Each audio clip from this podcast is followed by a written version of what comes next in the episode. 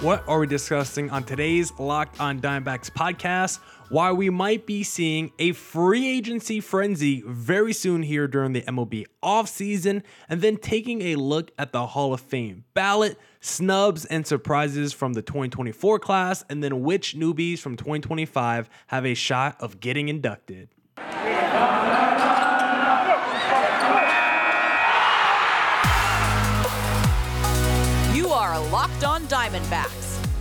Daily Arizona Diamondbacks podcast, part of the Locked On Podcast Network, your team every day.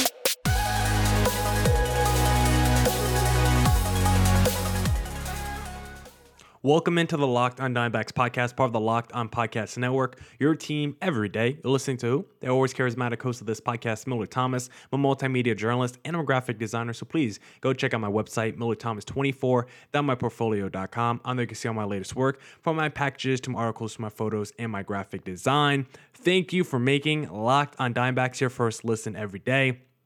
I would not be able to do this podcast without you, my loyal listeners, sharing, subscribing, reviewing, doing all that so I could do this podcast for you. Thank you. It's free and available on all platforms. So please continue to tell your friends. And one of those platforms is YouTube. So please hit subscribe to Locked on Diamondbacks on YouTube or wherever you stream your podcast.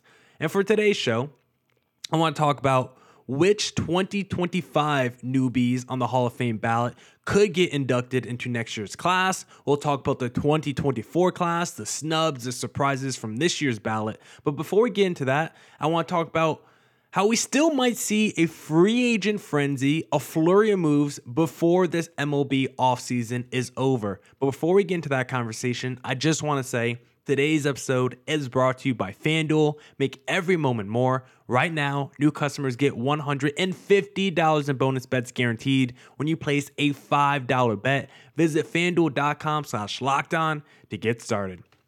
Now, let's jump right into the conversation because I want to discuss how even though the MLB offseason has been moving so slow and just chugging along, how we might see a little frenzy here uh, pretty soon and how all of a sudden the offseason might be ramping up once again and how we could be having ourselves a little fun in the near future because, of course, we are not that far away from like spring training. I think in like 30 days, pitchers and catchers report to spring training, report to camp. Like we are 30 days away from baseball being prepared, baseball being underway, guys going back to their to the states that they play, guys going back to their you know, other homes away from homes where they got to be for the next few months. So we are getting prepped for the MLB season, and there are still a ton, a ton of very good, high quality major leaguers out there. And with spring training so close, you know, so close, that's why I believe we could see a flurry of moves, of free agency frenzy coming in the near future. And it could be the excitement we need as podcast hosts right before um, you know, right before the season starts because the offseason has been so slow. But give us some more content before opening day, and I'll be very happy. Just don't make any moves next week because next week I will be going to Italy. And so I'm pre recording a couple podcasts before then. And so if there's any big D backs moves, any big D backs trades, I will not be able to cover it next week. So hopefully they don't do anything. Hopefully the D backs keep it calm because, of course, they still need, I think, one more missing piece for their team, which we'll talk, talk about here in just a second. But definitely. D backs don't make any moves while I'm on vacation next week because there's still so many teams that have really not even woken up for this year's free agency. If you could believe that, again, just a month away from about spring training, there's still teams out there who haven't made a move yet. The Miami Marlins, I don't think, have signed a singular free agent yet. Can you believe that? There are actually teams out there who have sat on their hands this entire free agency period, and you can only fault them so much because it seems like that's what the whole initiative is across the league considering there's still so many free agents still available. So I can only get mad at the Marlins so much because 85, 90% of the league is doing exactly what the Marlins is doing. So hopefully, now that we're getting so close to spring training, we see more moves start to happen. We see a flurry of moves start to happen. And The D backs, I don't think they're going to make a flurry of moves, but there's still one big free agent that the D backs still want to add, which is a DH, either righty or lefty. And there's still a ton of guys that the D backs can still go out there and sign and acquire. Like when you look at still some of the top free agents, like okay, I don't think Cody Bellinger or Matt Chapman are going to be DHs for the D backs, but those are still two guys out there. Blake Snell, the reigning Cy Young Award winner, free agent. Jordan Montgomery, the best pitcher on a World Series winning staff this past year free agent. Rhys Hoskins, a perfect DH for the D backs. He's still sitting out there. Jorge Soler, perfect DH for the D backs, sitting out there. Joc Pederson, perfect DH, out there. Justin Turner, out there. JD Martinez, out there. You still got guys like Clayton Kershaw, who's a little bit older. He's still out there. Tim Anderson's coming off a down season. He's still telling me he's not deserving of a job. Gary Sanchez, I know he struggles defensively behind the plate. The dude can mash the ball. As a DH, I wouldn't mind him. Our former friend who we just had on the team this past season, Tommy Pham, free agent, just sitting out there. There's still lots and lots of talent on this free agent market. And hopefully some of those guys get, you know, picked up soon. And hopefully the D-backs pick up one, pick up one of those guys to be their DH. This is kind of reminiscent of what happened back in the 2019 offseason because back in the 2019 offseason, if you remember, had guys like Manny Machado. I guess this is technically the 2018 offseason. Guys like Manny Machado, Bryce Harper were free agents.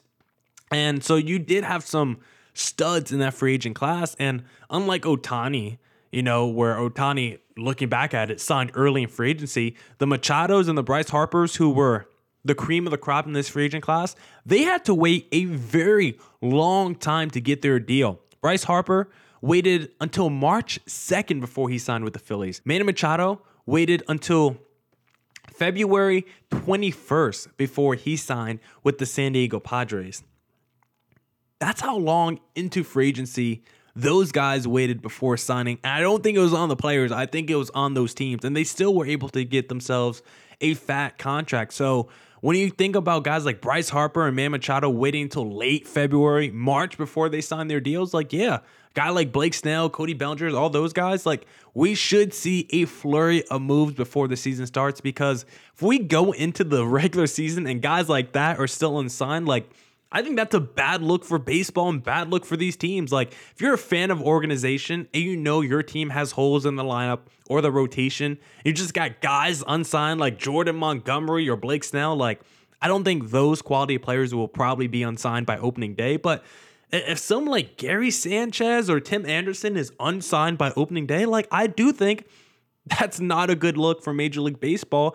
We have so much strife between the players you know, association and the, the, Major League Baseball itself. And you can see why it's so hard for these MLB free agents to get contracts. You have to wait so long before you hit free agency. And then MLB punishes you by when you do hit free agency, we're going to make you wait till the end of the offseason. So you have to sign a one year prove deal or something along those lines. MLB does their players so dirty. And it's why it feels like MLB is always on the wrong side of things. It feels like it's one of the reasons why they're always trending in the wrong direction in terms of the national, you know, audience and, you know, national interest in that sport. So baseball needs to do a better job of protecting their players and, you know, doing a crossover with Ben Caspick of Locked On Giants. Like we talked, is there a way to make the MLB offseason more exciting? And Ben had a great idea, very akin to what we do with, you know, foreign postings. It's like, let's put a deadline on these players to sign deals. Like, after the season starts, excuse me, after the season ends and the off season starts, like you have like I don't know until the winter meetings to sign someone or until January 15th to sign someone to a long-term deal. And if you can't, you know, sign Aaron Judge to that long-term deal by the 15th, and at that point, all he can do is sign a one year or a short term deal. Like, put some kind of incentive to make these teams sign these players to longer term contracts if that's what the player wants. Like, maybe the other issue is players want to longer deals. Like, I think the perfect thing for the MLB offseason would be put some kind of deadline in for these players where you have to sign a player by this deadline or the kind of deal you could sign them to just lessens. And also, I wouldn't mind term limits on contracts, right? Everyone, every major leaguer, every position player, they want eight to 12 years, but I don't think that's that good for the sport. I don't think it's good for teams. I don't think it's good for fans. I think if we said, okay, max like basketball can only sign like five years plus the deadline for for these free agents to sign quicker with teams, I would love to have both of those ideas juxtaposed at the same time deadline to sign free agents, and there's a max to how long you can sign a free agent for. In my eyes, that would make baseball more entertaining, more exciting, more movement in the sport, which is something that I would not mind. I don't want to see a player spend his first seven years with a team because of arbitration, and all that stuff. He hits free agency and then he signs a 12 year deal with the same team. I want to get opportunities and cracks to add the best players in the sport to my team. And I think baseball doesn't do the best job of maximizing that right now. So hopefully, baseball can internalize everything that's gone wrong this offseason and can make some improvements because I will give baseball credit. They have been trying to evolve the things that they do over the last couple years. We've seen new rules be in place, be put in place. I think they've really helped the sport a lot. So hopefully they can go back to the drawing board when it comes to off-season free agency and introduce some new ideas to make it just a little bit more exciting.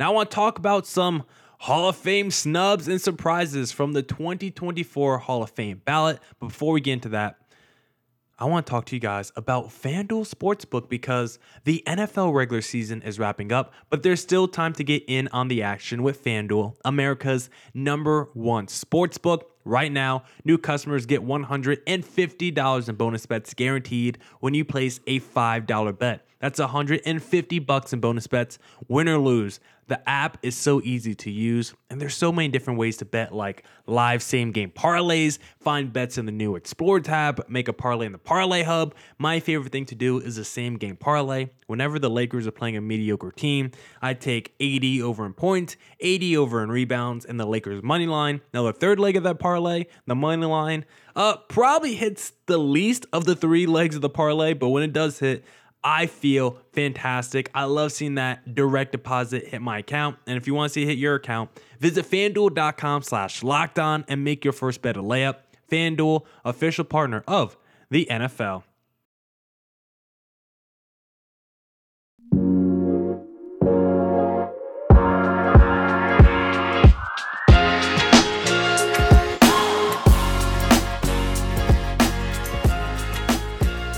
All right, all right, all right. Let's get back into the Locked On Diamondbacks podcast and let's discuss some snubs and surprises from the 2024 Hall of Fame ballot because we saw three players get inducted Adrian Beltre, Joe Mauer, and Todd Helton. Beltre, 95% of the vote, Todd Helton, 79. Mauer 76. You need 75% of the vote to make it to the Hall of Fame. Those three guys made it. Mauer just squeaked in. Surprised Beltre. I mean, I'm not surprised Beltre is not a unanimous, you know, Hall of Famer because everyone knows Adrian Beltre is a Hall of Famer, but because of the MLB Hall of Fame and their media members, they just don't like making people first ballot Hall of Famers for whatever reason. They don't want to make it unanimous. It was such a big deal when Derek Jeter became the first unanimous because it's like, how are we here? You know what a Hall of Famer is like. How, how, who voted and said Adrian Beltre is not a Hall of Famer? I just don't know who that is. And so so many politics when it comes to the MLB Hall of Fame. But thankfully, Beltre was able to get in his first time, Joe Mauer his first time, then Todd Helton his sixth time was able to get in.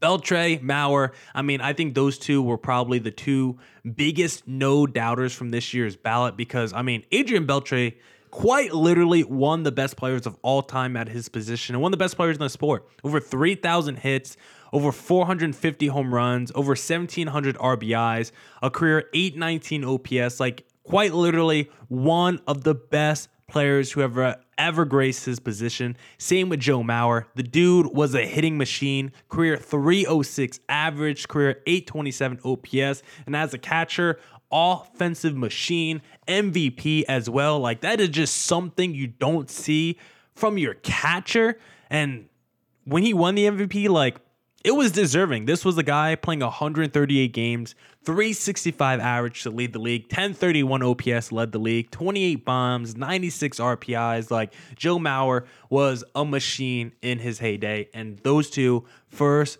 time Hall of Famers on their first try, definitely deserving. Of course, they're first time Hall of Famers. You only make the Hall of Fame one time, but I meant to say first ballot Hall of Famers getting in. Todd Helton, sixth ballot um, so it took him six years before he's make it was able to make it to the Hall of Fame. And for me, I, I kind of have a question as to whether or not we feel like that's morally right for the Hall of Fame because I kind of believe, and I know other people have talked about this as well, but I kind of believe that like the Hall of Fame should be like three strikes and you're out. Like it's baseball. Let's make it three strikes. You get three chances to make it to the Hall of Fame. Year one, year two, year three. And I guess we, you can still keep that whatever special committee that votes on Hall of Fame too. You know, 20 years after you get denied, we could still have that around. But for the the the regular Hall of Fame ballot, after three tries, if you can't get into the Hall of Fame, you should just be kicked off the ballot. And that might sound harsh, but for a guy like Todd Helton, it took him six years to become a Hall of Famer. Why is that the case?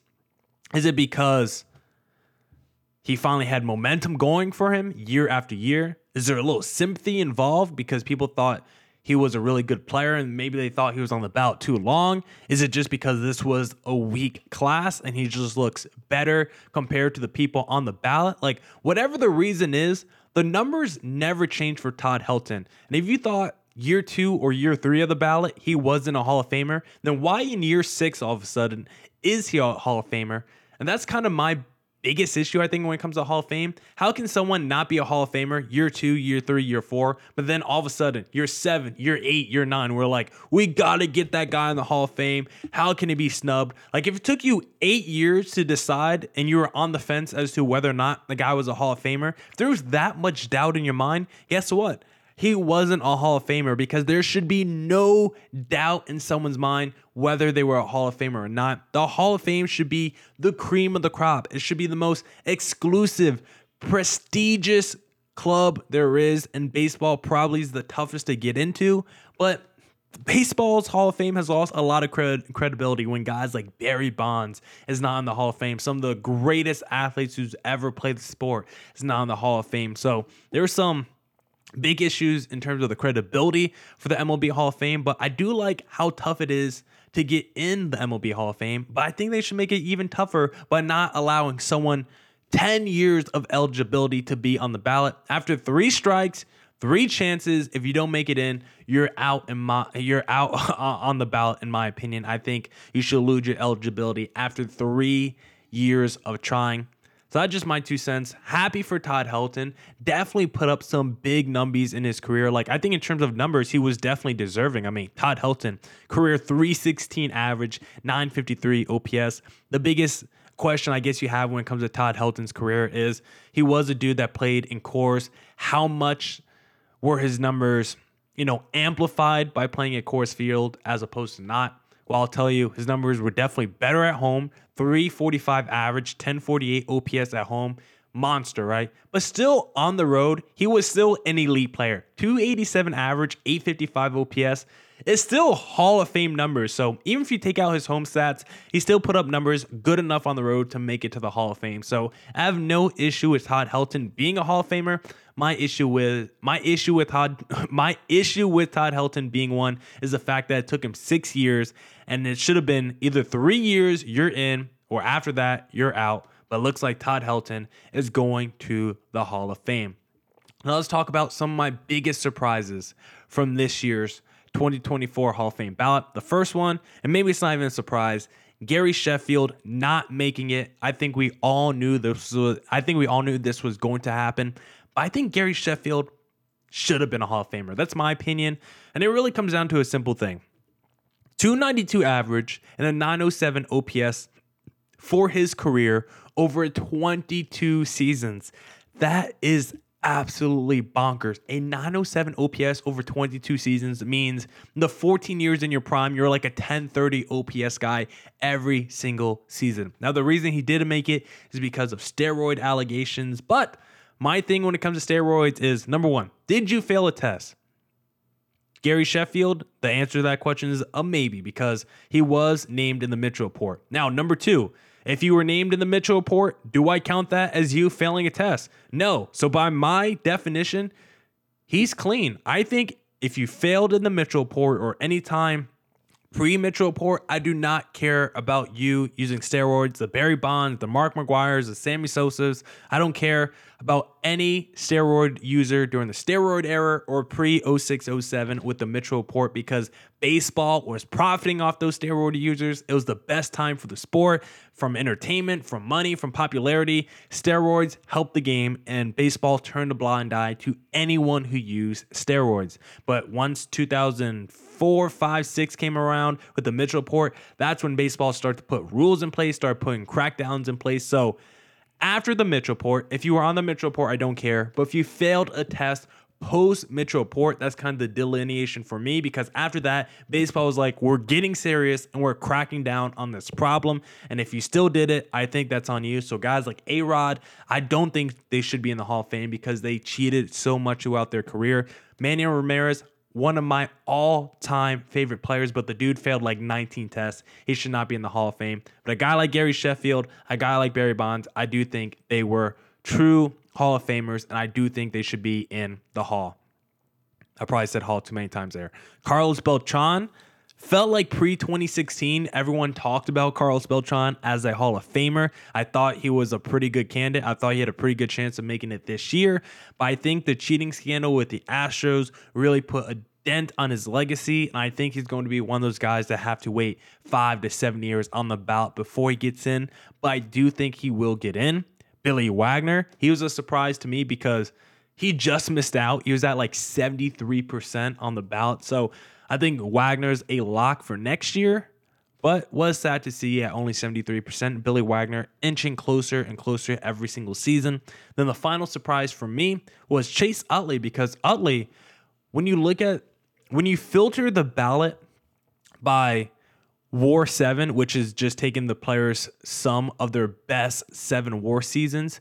Chase Utley on this year's ballot is number two. The seven best seasons of his career by war is second on the Hall of Fame ballot. The only player better is Alex Rodriguez, who is a juicer who we just discussed as a cheater. So it goes of the clean guys. Chase Utley is Number one, then you could say at that point of guys on this year's ballot, Beltre was two, Todd Helton was three, so they did get it right from that standpoint. Andruw Jones, four on that list. So Chase Utley, I definitely think he will get into the Hall of Fame one day because I think that War Seven, the seven best seasons of his career, is quite literally as good as anybody who's ever played the second base position. I do think media members will value that as time goes on. But I was a little surprised to see he only came in at 28% the first time on the ballot. But I do think I do think Chase Utley at some point will make it to the Hall of Fame. Now we'll talk about the newbies on the 2025 ballot. We'll say goodbye to the people who didn't get 5% on this year's ballot, and then we'll say hello to the newbies that we think have a shot of being inducted in the 2025 Hall of Fame class.